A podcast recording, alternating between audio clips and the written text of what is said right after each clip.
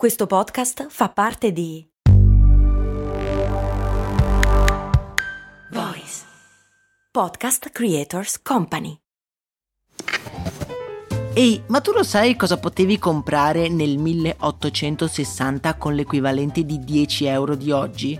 Beh, potevi comprare una casa e nel 1950 una piccola barca. Negli anni 70, sempre con 10 euro, potevi comprarti un vestito elegante. E oggi, con 10 euro, cosa puoi comprare? Un chilo di pane, un kebab? Effettivamente non un granché, ma puoi comunque investirli per il tuo futuro. Come? Beh, su Scalable, un'app che ti mette a disposizione gli strumenti essenziali per costruire una cultura del risparmio. Ti consente di investire in modo flessibile in azioni, ETF e fondi creando piani di accumulo automatici a partire da un solo euro.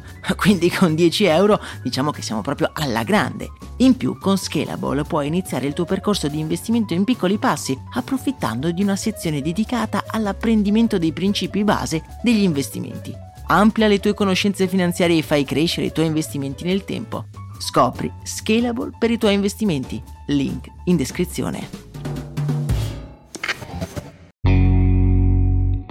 Qualche giorno fa ho cominciato una nuova dieta. Tra gli alimenti che mi ha consigliato il mio nutrizionista ho trovato anche il burro di arachidi. Penso di non averlo mai mangiato e le uniche immagini che mi vengono in mente sono scene di telefilm americani in cui adolescenti imberbi ficcano la loro testa in barattoli marroncini. Oggi però facciamo un po' di chiarezza su questo alimento che è a tutti gli effetti un inganno di marketing.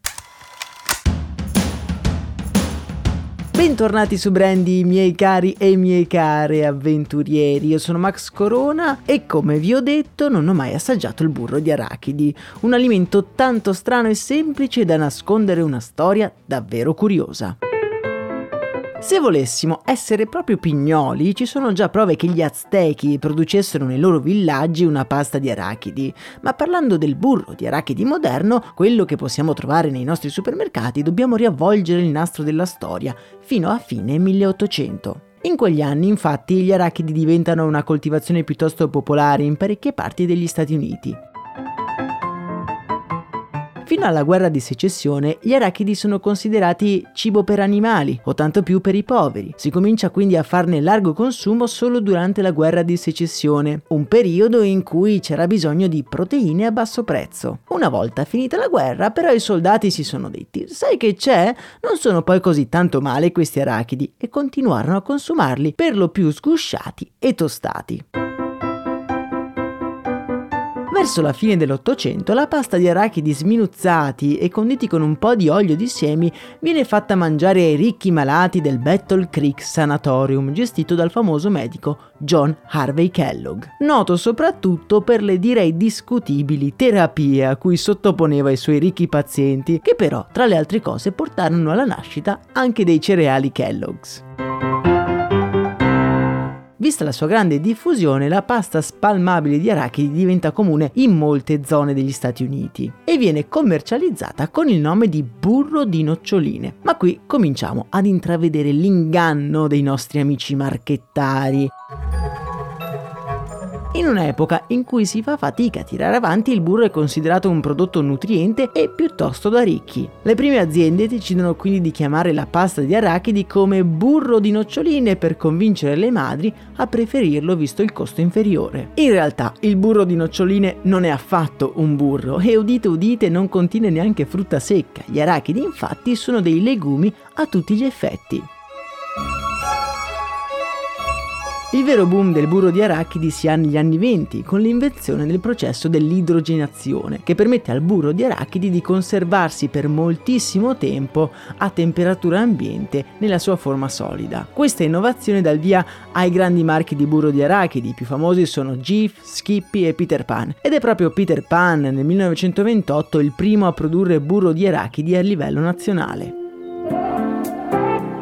Questi tre marchi si faranno lotta per più di un secolo e la GIF negli anni 60 riempirà i suoi prodotti di zucchero, strategia che sbaraglia per ovvi motivi concorrenti, i quali la seguiranno a ruota. Il governo però, vista la deriva che sta prendendo il mercato, regolamenterà il burro di arachidi istituendo che il prodotto deve avere almeno il 90% di arachidi. Alla notizia, nel 1978 la stessa GIF fa un'enorme campagna di marketing dicendo che il suo burro di arachidi è l'unico da comprare per avere un sano, autentico burro di arachidi senza zucchero. Insomma, la stessa azienda che aveva introdotto lo zucchero è proprio quella che ne ha giovato di più quando è stato proibito.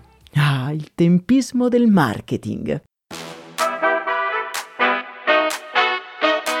Il burro di arachidi è mangiato abitualmente in Canada e negli Stati Uniti, ma non solo. Nel Regno Unito lo consuma più del 50% della popolazione. Dall'Olanda all'Arabia Saudita è un prodotto che non conosce confini. Gli americani mangiano in media 3 kg di prodotti a base di burro di noccioline all'anno e nel 2019 l'industria del burro di arachidi valeva da sola 4 miliardi di dollari. E voi siete degli abitué del burro di arachidi o come me non l'avete mai assaggiato? Poi vi faccio sapere cosa ne penso, sono davvero molto curioso. Ah, e la prossima volta che avrete a contatto con questo prodotto, ricordatevi che uno dei primi a produrlo è stato John Harvey Kellogg nel suo oscuro laboratorio. Vi ricordo che la storia di Kellogg's e dei suoi cereali la potete trovare su Story di Brand, il link nella descrizione di questo episodio. Quanto a me non mi resta che augurarvi una splendida giornata, un saluto da Max Corona.